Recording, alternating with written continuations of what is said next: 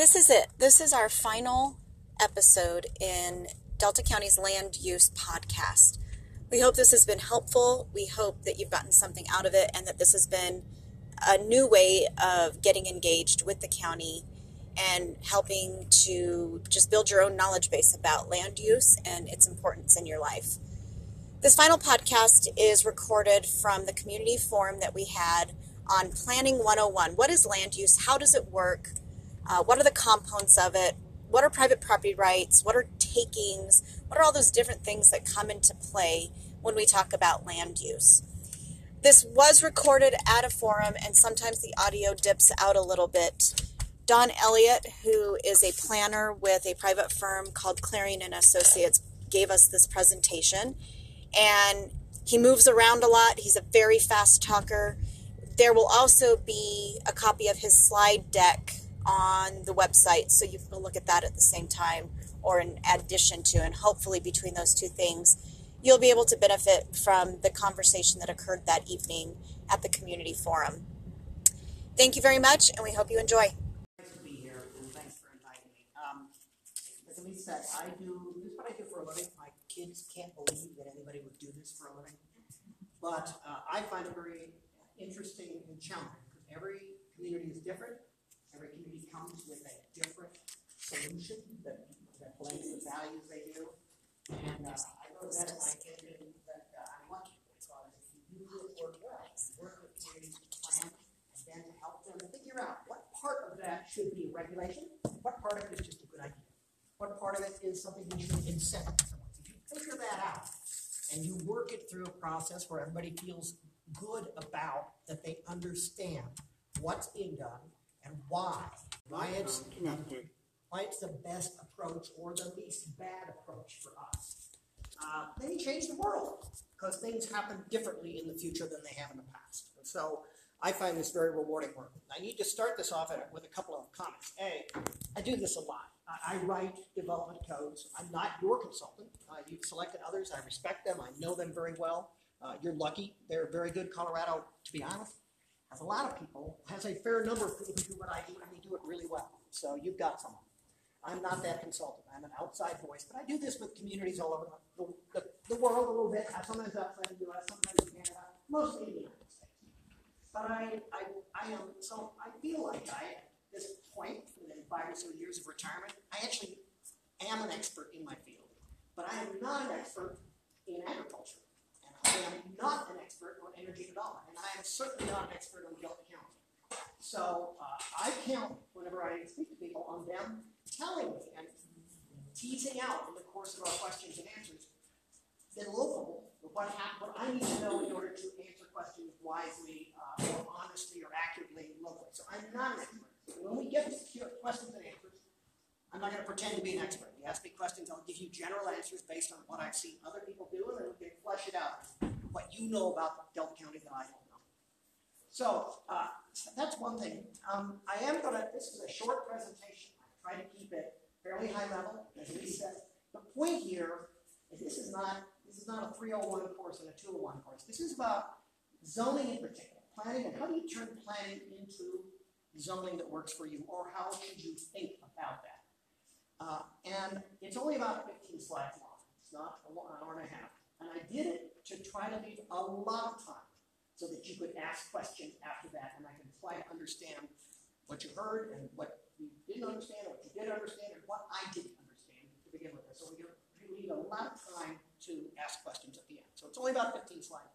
I would ask that we hold the questions to the end because I've tried to foreshadow some of the questions that come up all the time and put in slides to answer those things. So I'd like to at least get to the end of that, and then we'll probably have an hour uh, to to go through and, and talk about whatever you'd like to talk about.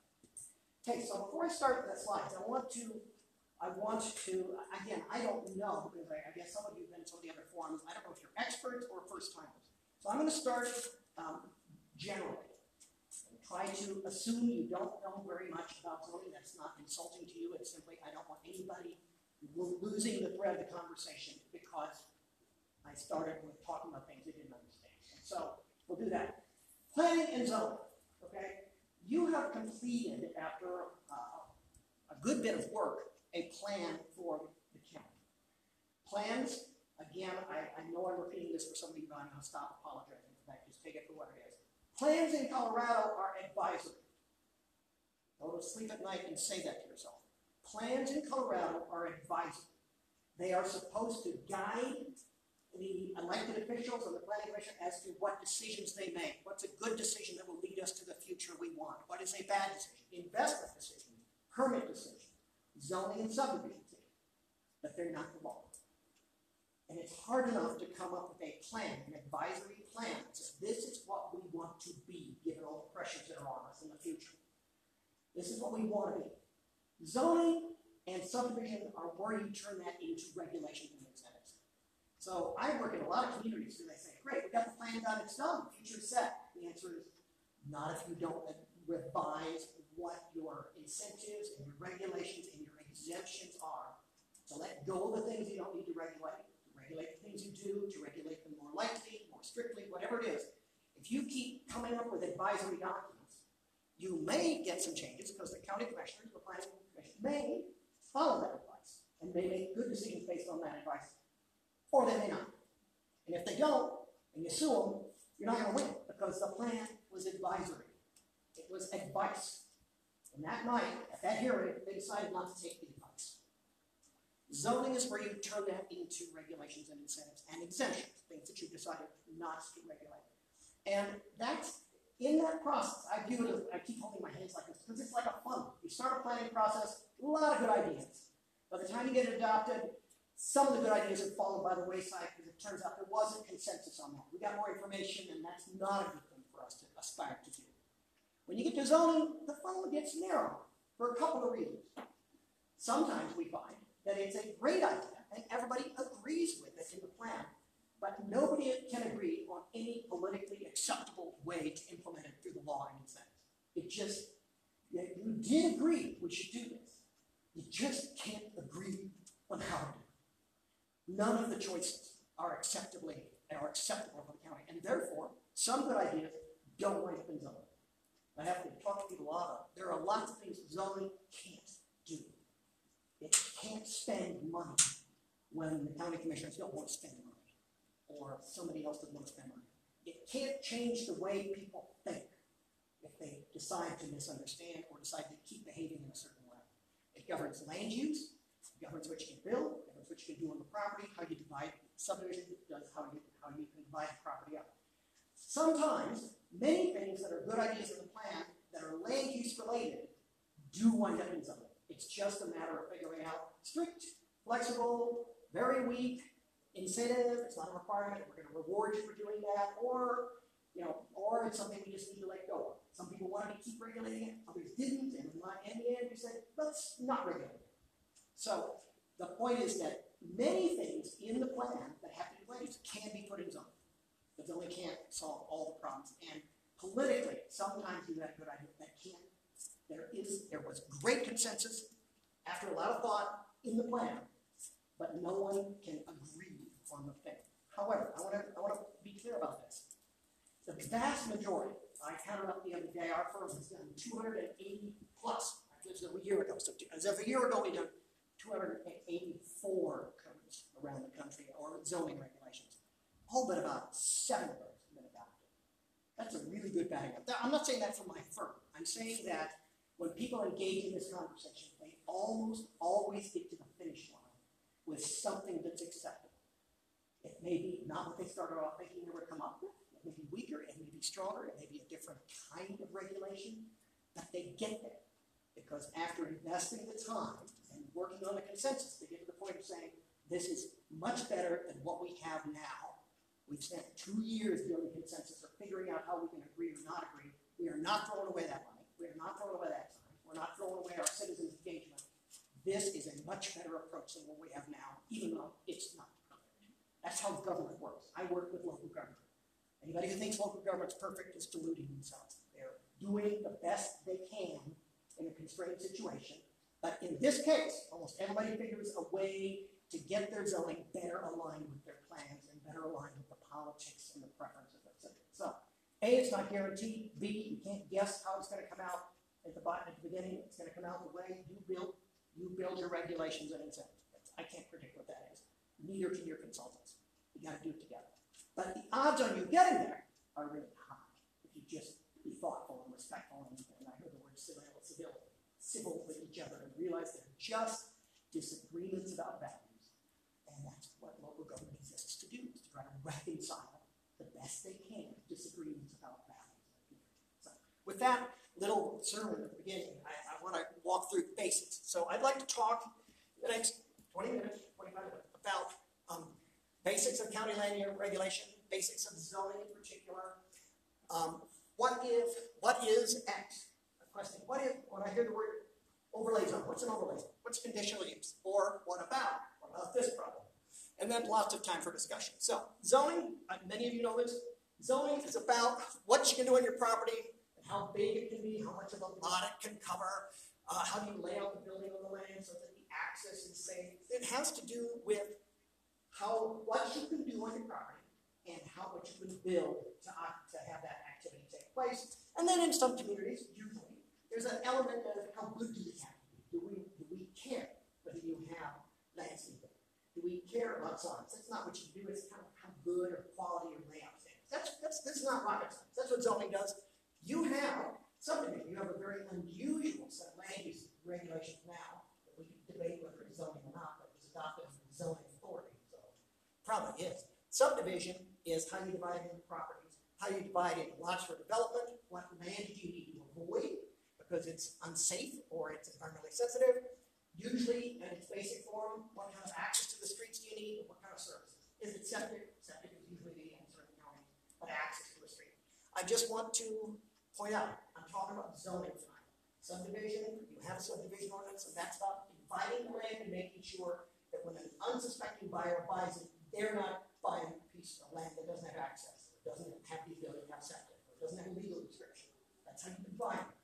What can I do once I buy it? That's zoning. So here's how your regs are now organized. Uh, it's an old, old set of regulations. I, I can, I, I've seen a lot of them. It's unusual, but I can kind of figure out why, why it was done this way. This is your chapters. You have eight chapters: general, applicability, submittals, definitions, otherwise. And then you have you have specific development standards, and you have three appendices: oil and gas standards, corridor standards, and mobile home park standards. I want to point out that the red font is where you control quality and what can be done. The rest of it's more or less procedural. How do I go through the process? What's a minor development? Who has to get notice? Who decides? What about other major development? Definitions, random provisions, applicability. Right now, one of the things that's striking about this to me is it's, it's very old structure and and not a lot, half of the pages, but not a lot of the structure is devoted to what we want to happen. Most of it's devoted to how you get through our process. But it's not very clear about what you want to have, except in these three areas. So, here's a more typical zoning structure. Nobody has to do it this way. Uh, I know I'm successful when the community that that's. But this is a typical schedule. What general provisions at the top, this is our legal authority to do it. What are the zoning districts? And I'll talk later about what a base zoning district is and what an overlay is. Use regulations are the meat of much zoning, which is what can I do within each zone district? We'll talk more in detail about that in a minute. And then development standards, if you have parking, if you have environmental, if you have, these as examples. Development standards are kind of how do I lay out? Access, do I need two points of access? Do I need that? What about drainage facilities? Uh, How do I, how do I drain the site adequately so it doesn't uh, affect my neighbor? And then five is how do I get through the process? Six is definitions. The red font, again, reflects in many zoning ordinances the, the substance. This is the connection between your plans to which you want to come and the rules as to how you. There's more in the structure, in the outline of most zoning ordinances that says these are the tools we're going to use to make the plan happen. And there's a general at the top, and there's a chapter at the bottom saying this is how you get through the process. And usually there's simple things that staff decides, and more complex things that planning commission advises on, and, big things that the county commission decides.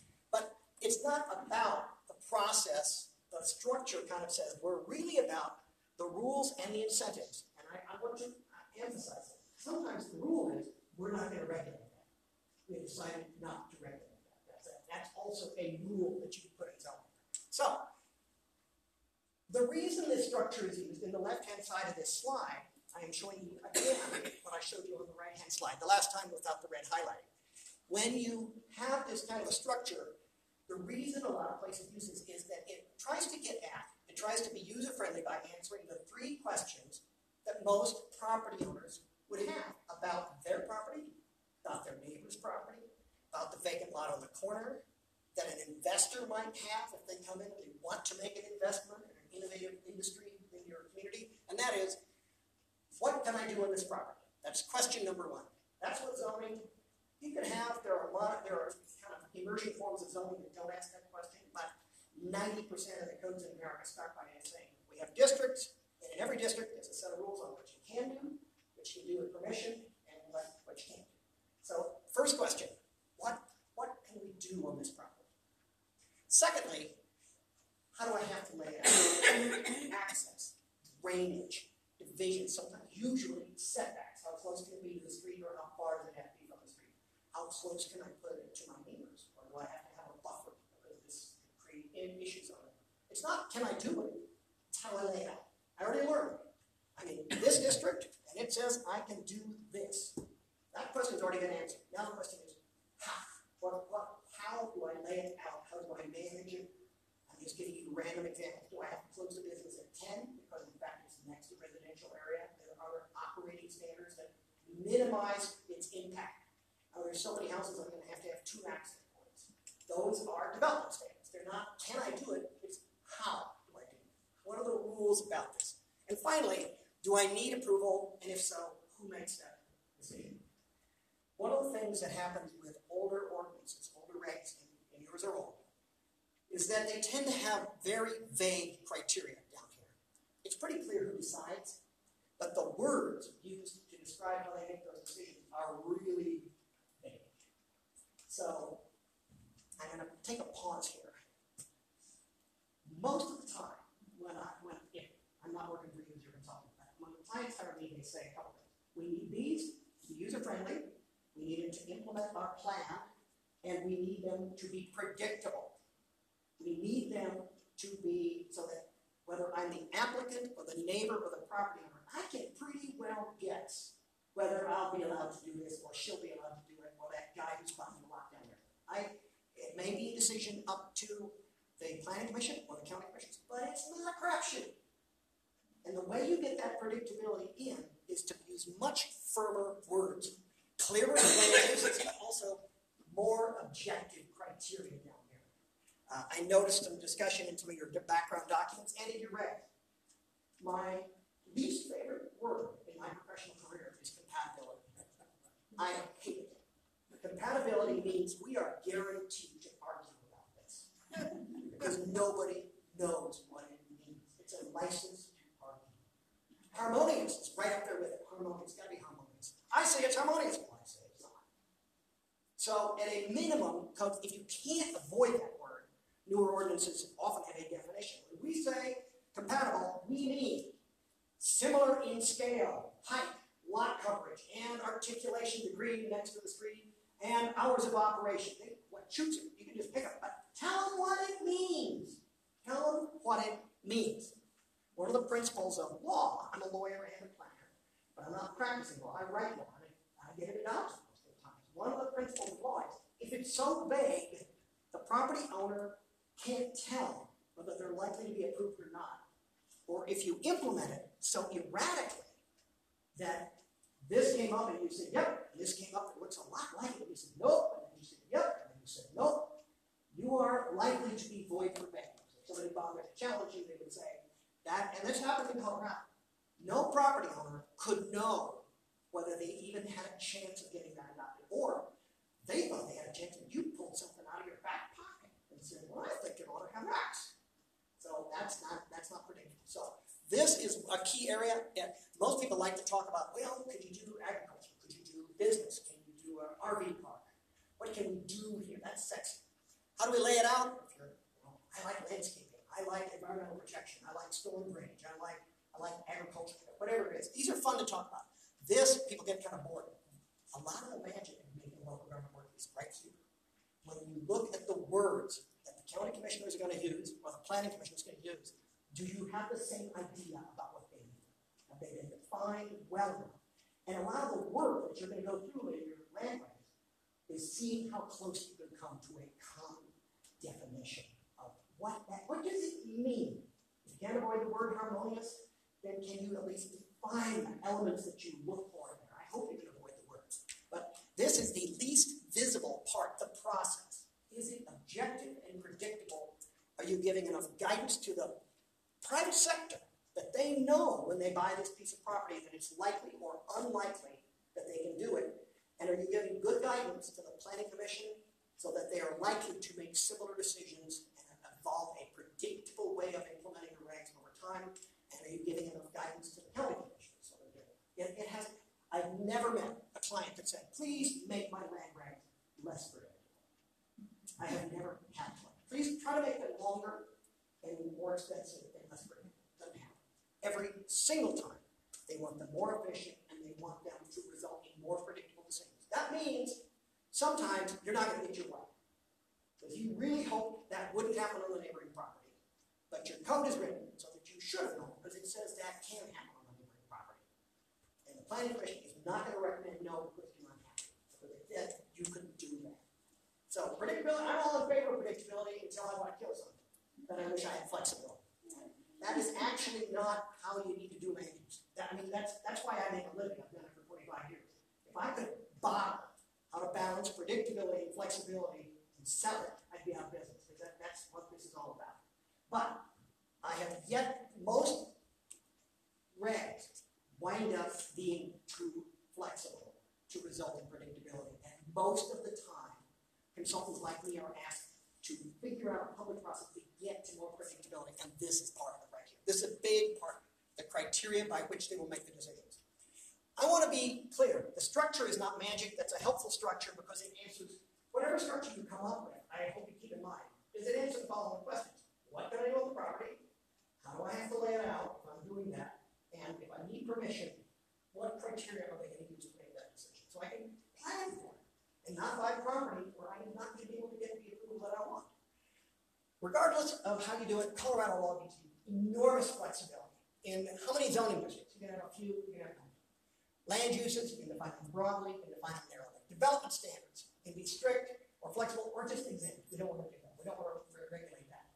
A lot of, you know, believe it or not, uh, there are counties out there that regulate the color buildings, and others that say, you know, you say the word color. Well, you we, we are so, we would never regulate the color. And there are other counties in Colorado that do regulate the color. Um, doesn't matter. You can do it either way under Colorado law. And that can differ by which zone district, how much of the lot you can cover, how you lay it out, or by sub areas of the county that align with your comp plan, or not, you can do this, but it has to be near the highway. Can't do it if you're further away from the highway, or can't do it close to the river. Can do it if you're further from the river. You can define, development standards can be varied in a variety of ways, as long as it's predictable. As long as you can, you all look at it and you know what it means, and you get the same answer. Review and approval procedures, a strict or flexible or exempt, you have to provide due process, I'll come back there again. But I, I, I want to be clear, I have been in counties in Colorado and throughout the West the Z word never gets said. We don't say the word zoning, because that gets you unelected.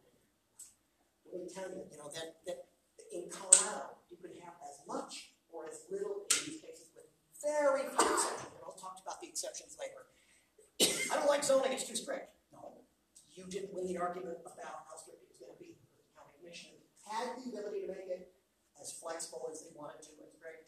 The more flexible it gets, the more unpredictable it gets, but everybody finds somewhere on that spectrum. So, zoning is not one thing, it's what you're gonna decide at the end of this process that you want or don't want it to be. So, I wanna answer some questions, because just, this is the vocabulary part. Just so when people say words, hopefully we have a common understanding about what they mean. By right development. By right development is a very, you know, I, I, I want by right development. That means you've got a land use, the zoning defines a land use and a size of building that's allowed without any public hearing. That's what it means, no public hearing. But you still gotta meet the criteria. If it says two stories and you go three stories, now the zoning is gonna turn it down. That's inconsistent with the zone, the staff is gonna say, no, it said two stories, now. you asked for three stories. But I have by right development. No, you have the right not to have a hearing and ask for permission, but you still gotta meet the two-story standard. Uh, I prefer not to provide the parking that goes along You have by right development if you provide the parking business. So, by right development just means if you bring it in under the regs, you will not need to have a hearing. That's good and bad. As I said earlier, if you wanted to kill this thing, the guy's gonna say, hey, it's got a layout, it's got access, it's got parking, it's got height, it's got setbacks, you need them all. Sorry you hate my development, because I have a right to do it. And that's, that's actually how most codes are written. The clearer you can be about what doesn't require a hearing, you argue about the standards, you argue about, you debate, I should say argue, you debate what you want in your zoning. The day you adopt it, it sends messages to the private market. If you buy here and you want to do X, you will not have to go to a yellow. That's really powerful. That's exactly what zoning is designed to do. Tell the market where you want them to do things to line with your plan. And if they do that, then they get to go, they get to go ahead without having a debate about it. You had the debate when you adopted the plan, and then you had the debate when you adopted the rules and incentives and procedures. You're done debating. You told them X is acceptable to us. And they're doing X. So there's nothing to debate. There's nothing, there's, it's not a popularity contest. And so that is a big issue. Conditional use means it may have impact on your neighbors, and, and so you need to go through a hearing. Often in a county like this, it's a county commissioner's hearing, county commission advises, the county commissioner to decide. It's that middle class. By right developing means yes. Conditional use means maybe. Go and make your pitch. Because when they wrote the code, they weren't sure whether this would fit or not fit in this area. Depends on how big it is, depends on what's next depends upon the traffic counts on the highways. But spell out what you're gonna look at, go to a hearing, and your elected officials make a decision. Yep, it looks like nobody showed up in opposition to it, it looks like it's fine, the answer is yes. Or, no, and it's not just popularity, but neighbors complain about traffic and safety, and you know what? They have a point. We are allowed to consider access and traffic and safety, it's a blind corner, we are saying, no, this is not there. It's too crowded, there's too much of this, and it's too, affects other neighbors. We told you the answer was maybe, and this time, maybe turns into. So, a conditional use is one you need a hearing to get. An accessory use is one that's incidental and subordinate. I have a feeling we'll talk about it later, but home occupations are an example of something like that. And the example is, you know, most black people have home offices and nobody even knows they have. But if you walked in and said, you know, I've been running a home office, I've been very successful, I'm an accountant, but I'd like to buy a bigger house and just turn that house into an accountant's office. The accountant would say, no, that is not true. It is a residential zone. It's a housing zone. It's where people raise their families. You can do a business in there, provided you're living there. Home occupations and conditional or accessory uses tend to rely on the fact that if this gets out of hand, it has some impact on the neighbors. They know what to do. Go ring the doorbell. The guy lives there. That's a little bit of government on good behavior. The guy, it's not something that they live somewhere else and run their accounting office out here. If you want to zone for an accounting office, do. But in general, uh, accessory uses are things you can do as a sideline, as something extra because you're living there or using it in some way that is allowed by county. So, um, this is a use table. I bet some of you have seen things like this. This is not yours. I, I made this up. Okay. Um, uh, one that we've written and I with it. Okay. So basically, use tables most places govern uses through a use table, and it's it's a table like this. It says P means permitted, C means conditional. I mean that's a maybe. Go to a hearing. P means yes, you can do it. We're not going to have it. A means accessory. Do it if you're doing something else legal on the property. Blank means it's not allowed. And I use placeholders here. Usually you organize them residential, then public institutional, churches, schools, sometimes daycare, things like that that are not their businesses, but they're kind of they provide a service to the community. Then there are commercial uses, and I've just made these up. They're usually subcategories: agricultural, food and beverage, lodging, offices. That, that can be as long or as short as you want. Um, and then industrial down here. So, and, and again, I could have tailored this to have a whole category, so that instead of commercial, uh, agriculture is there. When I do that, I often have agricultural folks saying, hey, don't forget, agriculture is not a hobby, it's a business. And so, uh, half of our clients will say, I want agriculture to have its own the blue line, and the other half say, no, you put it right here, because I'm in business, and agriculture is a form of business, so I need to, need to be grouped here. But the point is, that in every zone district, I'm sorry some of the lines fell off here, but in every zone district, it's either permitted or conditional. And again, you, this, you, you make this up in the course of inventing your zone. It'll be as long or short and in whatever categories you want. Colorado. They say when you agree, there's a lot of areas in Colorado where the state says, we will not make you agree. But if you do agree, you can make it enforceable. So when that happens. Across the top are the zone districts. In, in this place, I think most of yours will be ag or ag residential, looked at your plan, but in this community, there are often places that are primarily places you live or have agriculture uses. There's things you do business or can live. These days, it's often you can live here or do business. And then other is often industrial. And in this right-hand column is extra standards. So for example, in agricultural, we choose this one, logic, bed and breakfast. Okay, I can, I can do it if I'm living there. That's an accessory. I can take in lodgers because I'm living there. Here I can do it uh, permitted. Eh, I think maybe I need permission here, but I need to go read section 522 because it says things like you can't have weddings after 10 o'clock. You can't cater for more than 100 people. Whatever it is that the community decides. Answer was, you know, bed and breakfast, fine, that's great. What if they throw parties? What if they have big weddings? What if they have a lot of traffic coming in and out? Can you limit it? Answer, you don't have to. But if you do, you come up, you don't have to have any standards, but you can have standards. And this is just one example of how many uh, land use regs get, this is only part of the table, but it's just, here are the uses, here are the districts, here's the little key, and here are extra standards. And so in the future, you had problems, let's just take this. Hotel has a problem. You had a hotel that turned into big impacts that you didn't like for some reason. And you wanted to amend it, you don't have to add a new line, you just come over and amend this. Or let's say this, medical and dental offices. For some reason, they're creating a problem. You can still use this table, but you go over and add in here, okay, we're now eliminating, we're putting a restriction on them because they're creating problems in the community. So this is just a structure. But, but when you see this, um, I think all but two, three codes that I've written in my career use something like this. So it's not imported from Denver. It's not imported from some big city. It is in most. I wrote. Uh, I helped write the Mesa County regs, uh, and you heard talk a couple times ago. Years ago, they've been using this for 25 years. So that. Okay, more terms. A variance. Uh, approval for a building does not meet the zoning standards due to undue hardship that you or site conditions that you did not cause. You can't sell off your land piece by piece and then wind up with a piece that's too small and say, ah, it's too small. I need a variance to put a house on a lot that's too small. Court says, or you know, county says, the law says, you created that problem.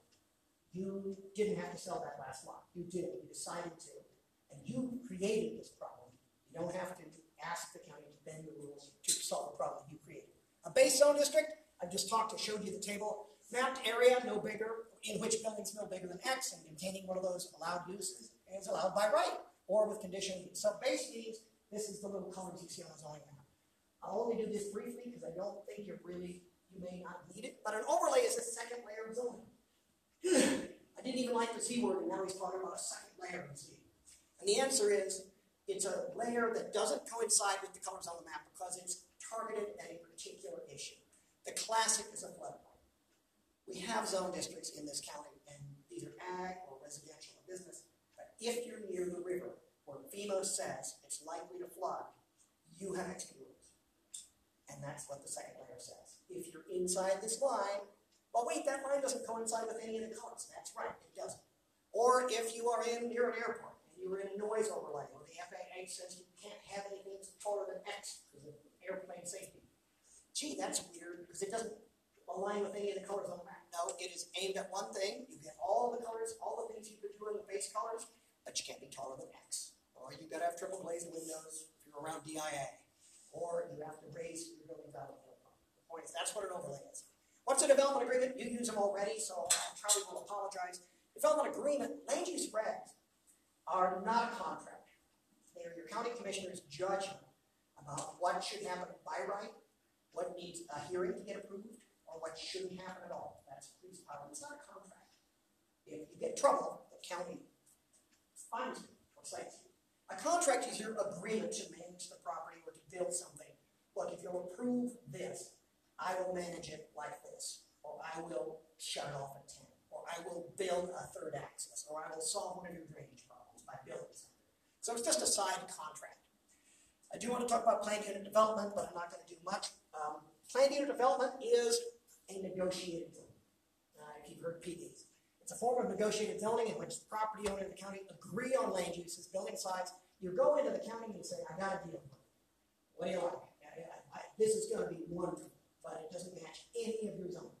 Colorado allows counties to do it. It allows Colorado almost infinite flexibility to design it to make it work any way you want. This is, let's make a deal. Legalize, let's make a deal. And if the only guarantee is, if the county commissioners don't like it, they're not gonna make it. They, they don't have to make it. There is no by right. The rest of the zoning is predictable. You can do this, you do this with permission, you can't do this. I have a separate idea, okay? You can bring it to the county, spell it out, it can be strict or flexible. But if you don't persuade them, you got no right to this. You decided to go to negotiate. Sometimes negotiations don't win. Sometimes you don't get to yes. Uh, you told them it was the best thing since sliced bread. They didn't buy it. They told you build half as many houses and we'll approve it. You couldn't do that. You away. You spent time on it, but it didn't happen. Uh, these are, are very popular sometimes because you get to negotiate them forever. I will tell you, uh, I have no clients that want me to do more planned unit developments. All of my clients would say they're killers because each one is a one-off deal. They're unpredictable, and if you walk into the staff and say, "What can I do in the ag zone?" They can tell you. They can it.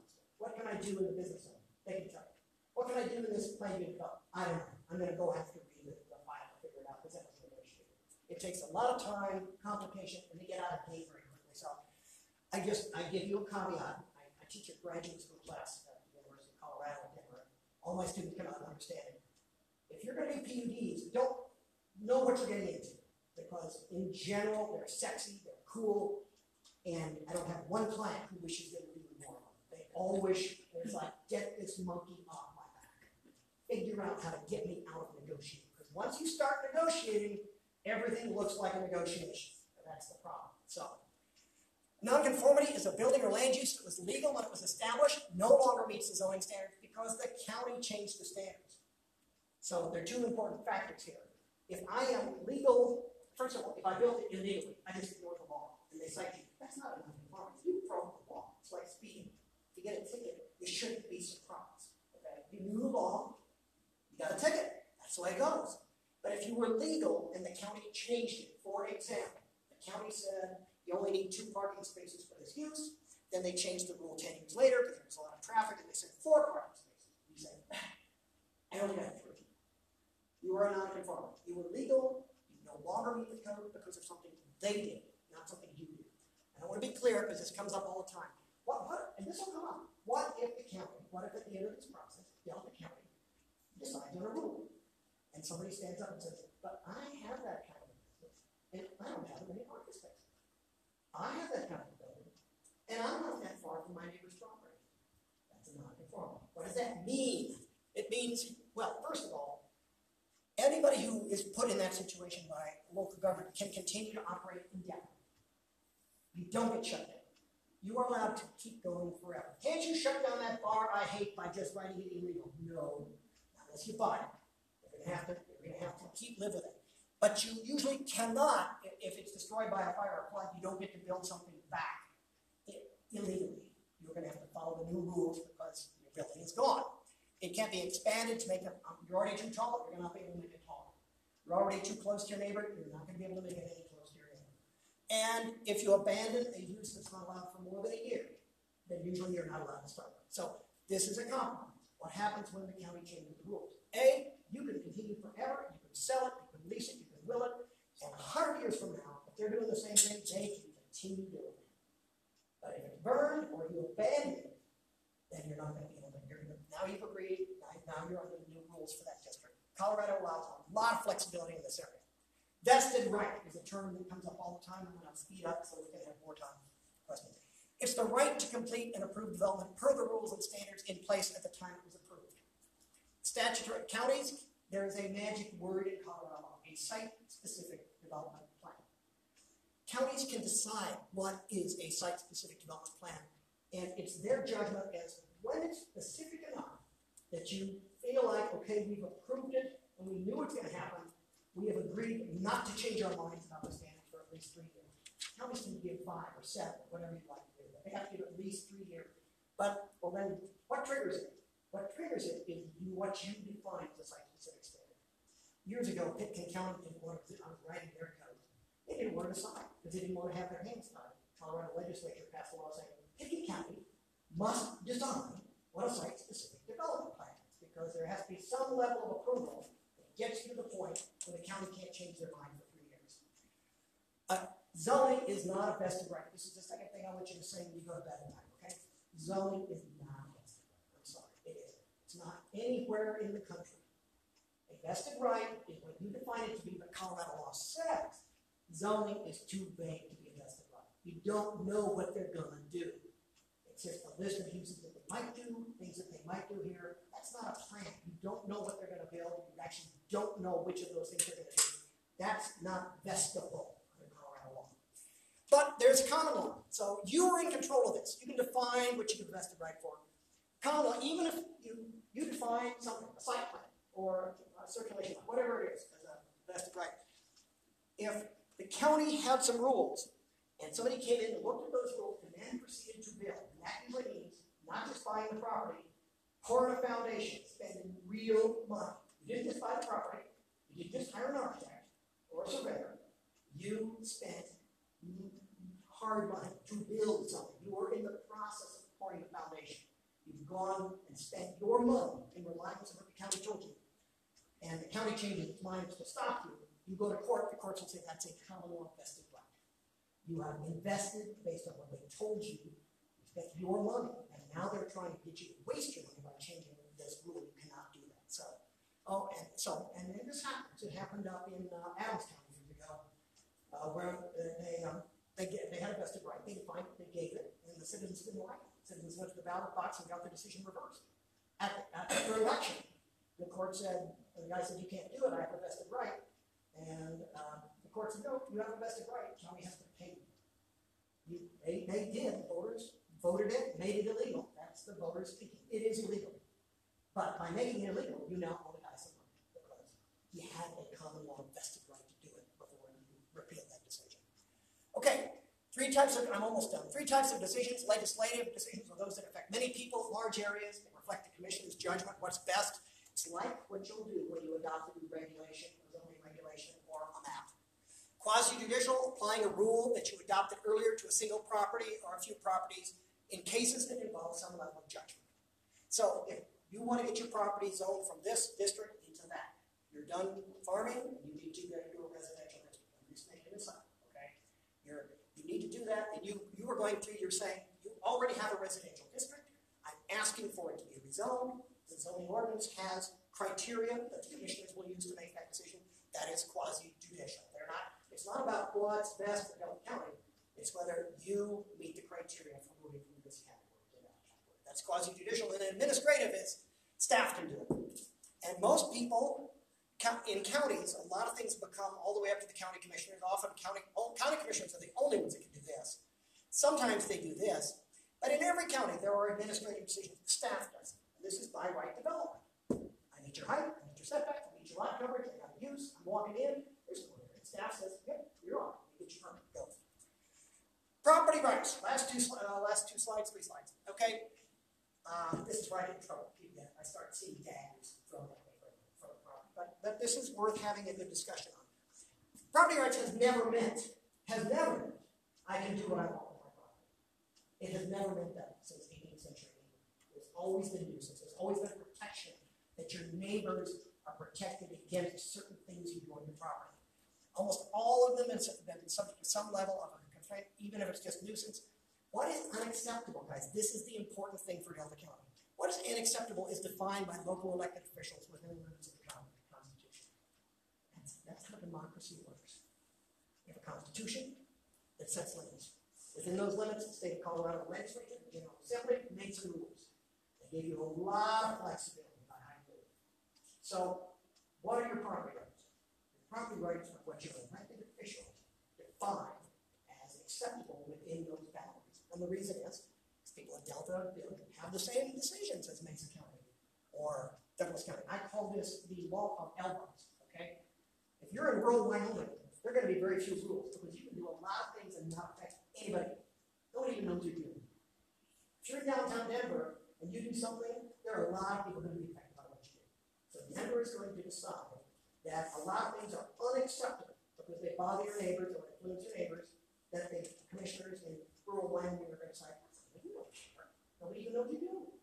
That's why. So what is acceptable, that's how our democracy is set up. The local elected officials get to decide within the limits of the Constitution what is a right that you have to do your property. I, I know people hate that when I say it, but it is true. That is what the Supreme Court has said for a hundred years. The magic is you can't violate the Constitution, so let's talk about it. It's all right. The property rights are the rights to use your property within the limits established by the commissioners, provided they don't violate Colorado federal law or the Constitution's. There are limits on how strict they can be, but there are very few limits on how flexible they can be.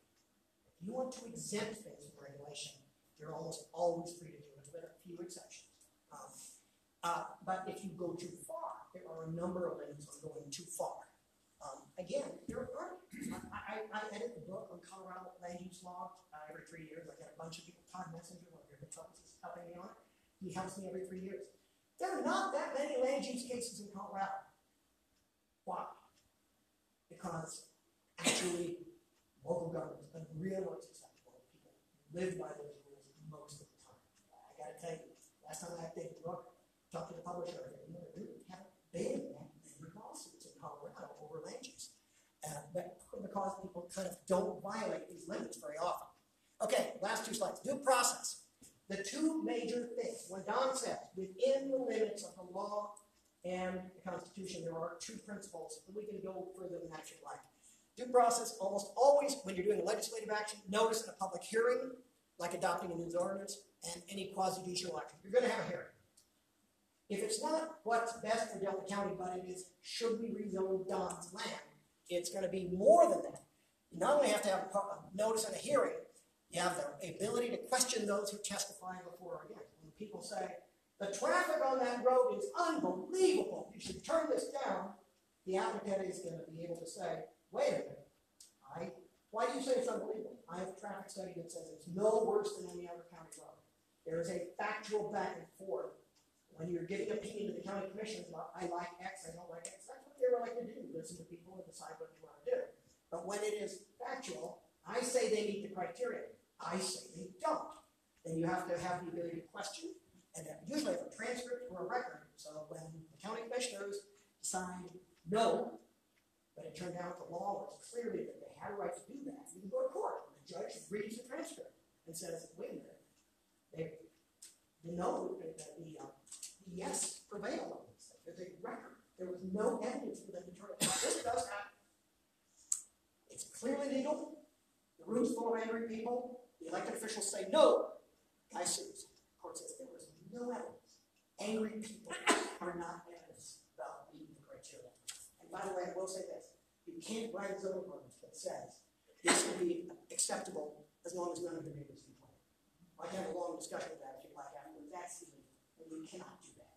Uh, You also can't do it to say ninety-five percent of your neighbors have to approve, you can't, that is letting them depend, determine your property rights, and that's the Constitution. So, due process. Um, and again, this is the, you can't make it up as you go along rule here.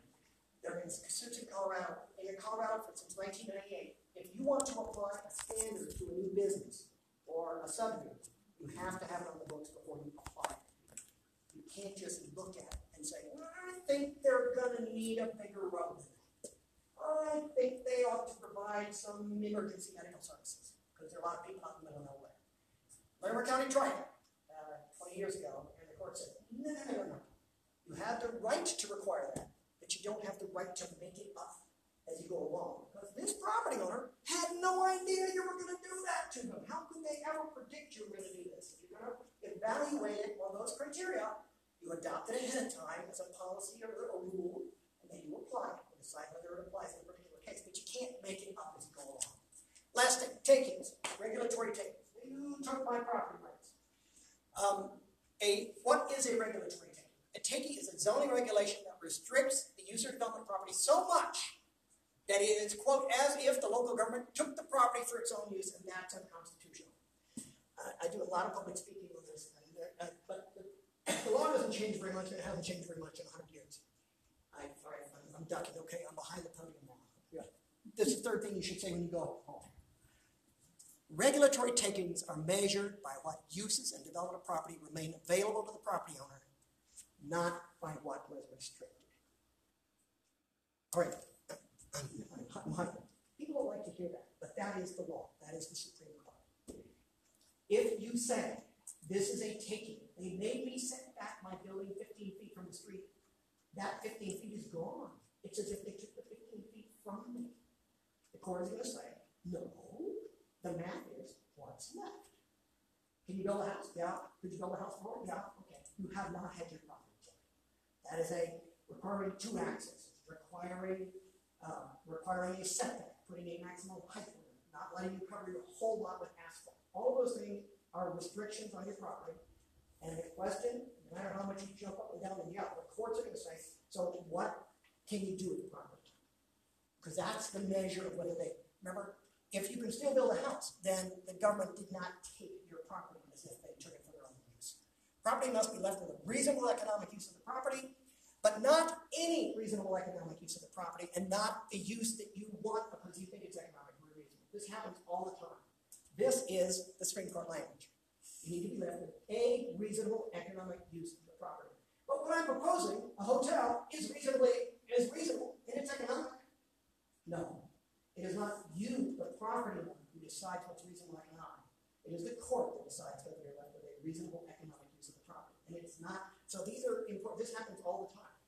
I'm gonna I'm gonna sue. You turn me down. And what I'm proposing is reasonable and it's economic. No, that's not the question. The question is of the things that are left to you after they turned you down for what you wanted to do, is that a reasonable economic use of the property? They presume that what you're doing now is a reasonable economic use. You want to do something else it to make more money. But you last year you hadn't applied. You must have been reasonably economic last year. You were you were, you were doing it. Uh, so why is it not reasonably economic this year? Because zoning regulations almost leave the owner with no economically reasonable use. Taking lawsuits on themselves fail. We haven't had one in Colorado for a long time. Real question is not what the law will allow, and this is the two things. So, like, this is the good news. This is my last slide? Because I mean, this usually really infuriates people, right? You mean my county commissioners are in almost complete control about what I do with my property as long as it leaves me with a reasonable economic use? Short answer, according to the Colorado Supreme Court, according to the U.S. Supreme Court, is yes. That's the answer. As long as they leave you with a reasonable and then follow due process to get to those decisions. People have been heard, and it reflects the values. The real question is not so. Almost never, you almost never would have taken this lawsuit, but we don't have them. Why? Because the real question is not what the law will allow. What level of regulation do your elected officials believe are the right fit for this county? Nobody, no county commissioner or city councilman I've ever met wanted to deny their voters reasonable economic use of the property. It, they don't do that. They get unelected when they do that.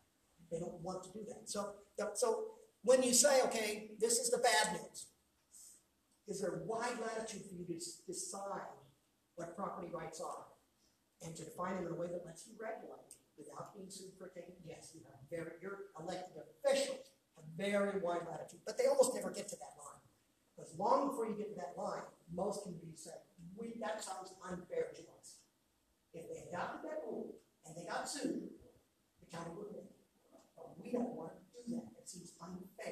We don't want to regulate that. That's not the culture of this county. That's not how we grew up, especially in smaller and agriculture rural counties. We don't believe in regulating people that much. We're going to stop way over here rather than the court would have, would have approved the regulation here.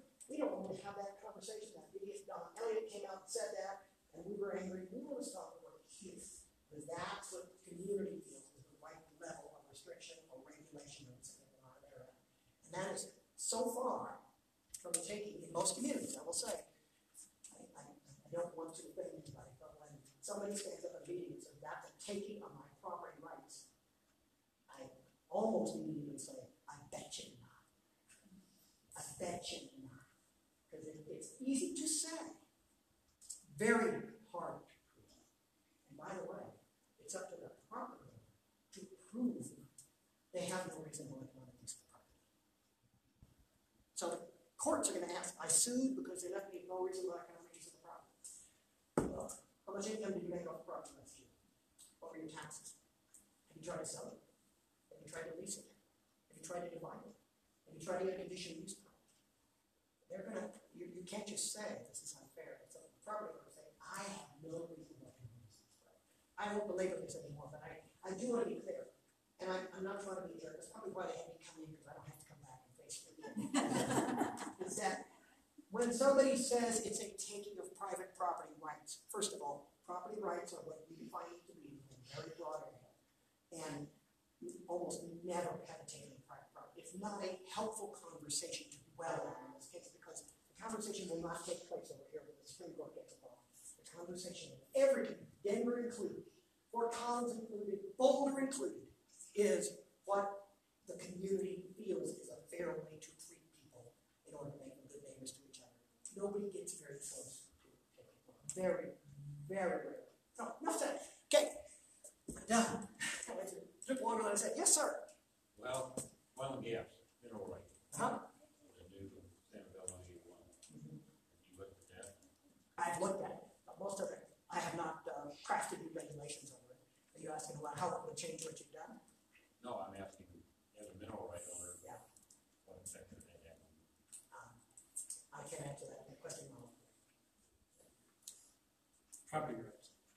I'm sorry, I, I don't mean to be difficult. I don't really, I've read the law and I do not know the answer to it.